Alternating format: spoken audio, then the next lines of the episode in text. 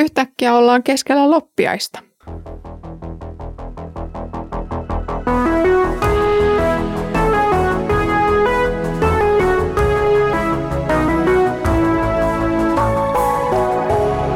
Kirjoitusten pauloissa. Tervehdys jälleen Kirjoitusten pauloista podcastista. Olen Iida Halme kansanlähetysopistolta ja luen kanssasi Sakarian kirjaa. Edellisellä kerralla luimme näkyä, jossa ylipappi Joosia kruunattiin kuninkaaksi ja, ja nyt tällä kertaa luen sen aivan saman tekstin kuin viimeksi, mutta katsotaan nyt enemmän sitä kruunaamisen näkökulmaa. Edellisellä kerralla puhuimme siitä, kuinka nämä eri vanhatestamentilliset virat yhdistyivät Jeesuksessa ja nyt katsellaan sitä kruunajaishetkeä. Minulle tuli tämä Herran sana. Mene tänä päivänä Joosian, Sefanian pojan taloon. Siellä tapaat Heldain, Tobian ja Jeedajan, jotka ovat tulleet Babyloniasta maanmiestesi parista. Ota vastaan hopea ja kulta, jonka he ovat tuoneet. Tee niistä kruunu ja pane se ylipappi Joosuan Joosadakin päähän. Sano hänelle, näin sanoo Herra Sebaot. Mies, jonka nimi on uusi verso, nousee tästä maasta ja rakentaa Herran temppelin. Hän on rakentava Herran temppelin, hän saa osakseen kunniaa ja hän istuu ja hallitsee valtaistuimellaan. Pappi on seisova hänen valtaistuimensa vieressä, yksimielisinä he toimivat toinen toisensa rinnalla. Kruunu jääköön muistoksi minun temppeliini, kertomaan Heldaista, Tobiasta ja Jeedajasta sekä Sefanian pojan anteliaisuudesta. Kaukaisista maista saapuu minun temppelini rakentajat. Kun näin tapahtuu, te tiedätte, että Herra Sebaot on lähettänyt minut teidän luoksenne. Kaikki tämä toteutuu, jos te noudatatte Herran Jumalanne tahtoa.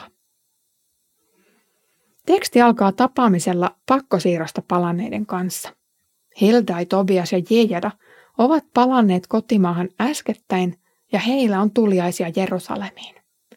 Lähtö aikoinaan Egyptistä tai tällä kertaa Babyloniasta ei ollut niin hätäinen tai karu, etteikö uudessa kotimaassa karttunut hyvinvointi ja isäntämaan asukkaiden vieraanvaraisuus sekä naapurisopu olisi merkinneet myös aineellisten terveisten tuomista ulkomailta. Matkamiesten tuliaiset eivät tällä kertaa olleet mitä tahansa rihkamaa, vaan ihan täyttä kultaa ja hopeaa. Jalometalleista olisi ollut mukavaa tehdä oman vaimon koristukseksi koruja tai pahan päivän yllättäessä ne olisi voinut vaikka kaupitella paikallisessa basaarissa omaa lompakkoa lohduttamaan. Nyt tulee hiukan erikoinen käsky. Tästä kullasta pitää tehdä kruunu ylipapin päähän. Mistä lähtien ylipapin pukuun on kuulunut kruunu? Ei ainakaan Mooseksen lain mukaan. Siellä ylipapin päähän laitettiin turbaani. Se on kankaasta tehty, ei jalometalleista. On toki tärkeää, että uuden temppelin ylipappi on puettu mahdollisimman arvokkaasti. Ja on tärkeää kiinnittää huomiota uskon harjoituksen ulkoisiin seikkoihin, jos ne vain jollain tapaa voisivat palvella juutalaisten sisäistä maailmaa. Loistelias ylipappi voisi tuoda väläyksen taivaasta – ja lohtua raunioita riipiville Juudan asukkaille. Jos temppeli voidaan saada upeaan loistoon, on mielekästä rakentaa myös kotitalo ja pellot ja koko kotimaa mahdollisimman hyvin. Ja sehän taas loisi jatkuvuutta, siis mikäli suurvallat eivät jälleen tulisi ja jyräisi maata. Tämä kruunu toimii siis symbolisena rohkaisijana uskomaan tulevaisuuteen. Kuninkaallisen kruunun merkityksestä ylipapin päässä puhuttiinkin jo edellisessä jaksossa yllin kyllin, joten tarkkaillaan nyt sitä itse kruunua. Muistutan kuitenkin, että kruunun symboliikka viittasi ennen kaikkea vuosisatojen päästä tulevaan uuden lieton mieheen, joka olisi samanaikaisesti ylipappi, kuningas, profeetta ja paljon muutakin. Jalometallien tuominen Jerusalemiin ulkomailta asti on tuttua symboliikkaa myös loppiaisesta. Itäisen maan viisaat miehet tulevat tervehtimään vastasyntynyttä kuningasta ja he tuovat kultaa ja muitakin aarteita kuninkaalle lahjaksi. Tämä kertomus on siis myös esikuva Loppiaisen raamatun kertomuksesta.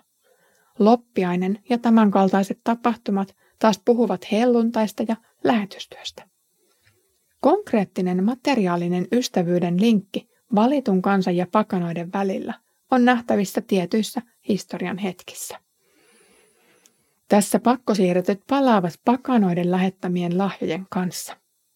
Helluntaina Jerusalemiin kokoontui diasporassa, siis hajallaan asuvia juutalaisia, eri kansojen keskeltä. Kun pyhähenki vuodatettiin näihin valitun kansan jäseniin, he saivat voiman julistaa evankeliumia kotikonnuillaan eri kansojen keskuudessa. Evankeliumissa taas oli voima uudesti synnyttää paitsi juutalaiset, myös nämä pakanat valitun kansan perillisiksi. Vuosisatoja aiemmin lähetetty materiaali, josta tehtiin muistoesineeksi kruunu, ennakoi siis Jumalan rakkauden vuotamista kaikkeen maailmaan. Päivän teksti viittaa näihin paluumuuttajiin, Heldaihin, Tobiaan ja Jeedajaan. Paitsi alussa, myös sen lopussa. Lopussa on vielä kiehtova lause. Kaukaisista maista saapuu minun temppelini rakentajat. Nyt Heldai, Topias ja Jeejada saivat elää todeksi tätä sanaa. Heitä ennen moni muu toteutti samaa käsikirjoitusta. Jopa Persian kuningas oli tullut osaksi tätä hanketta. Hän oli antanut käskyn pitää huolen, että Jerusaleminkin temppelissä riittäisi uhrieläimiä ja muutakin tarvittavaa, jotta juutalaiset rukoilisivat hänen puolestaan. Myös aikojen lopulla on odotettavissa saman ilmiön toistumista. Siinä missä kerran evankeliumi lähti vyörymään Jerusalemista kaikkeen maailmaan, viimeisenä päivänä kaikki Jeesuksen omat kootaan uuteen taivaalliseen Jerusalemiin. Siellä kaikki rakennushankkeet taitavat tosin jo raueta, koska Herra on luvannut itse nikkaroida sinne sopivan sädehtivät sopat ihan jokaiselle. Taivaallista Jerusalemia odoteltaessa rakennetaan kuitenkin Kristuksen kirkkoa, joka on uuden liiton temppeli. He, jotka ovat saaneet syntyä uudesti Jumalan sanasta ja vedestä, on samalla vihitty temppelin rakentajiksi. Hengellinen uuden liiton temppeli on dynaaminen ja mukautuu käytettävissä olevien rakennusaineiden mukaan. Itse kukin meistä on osa tämän temppelin seiniä ja palvelusväkeä. Syntien sovitukseksi ei tarvitse enää uhrata, mutta uuden liiton kuninkaallisille papeille on puuhaa kyllä yllin ja kyllin.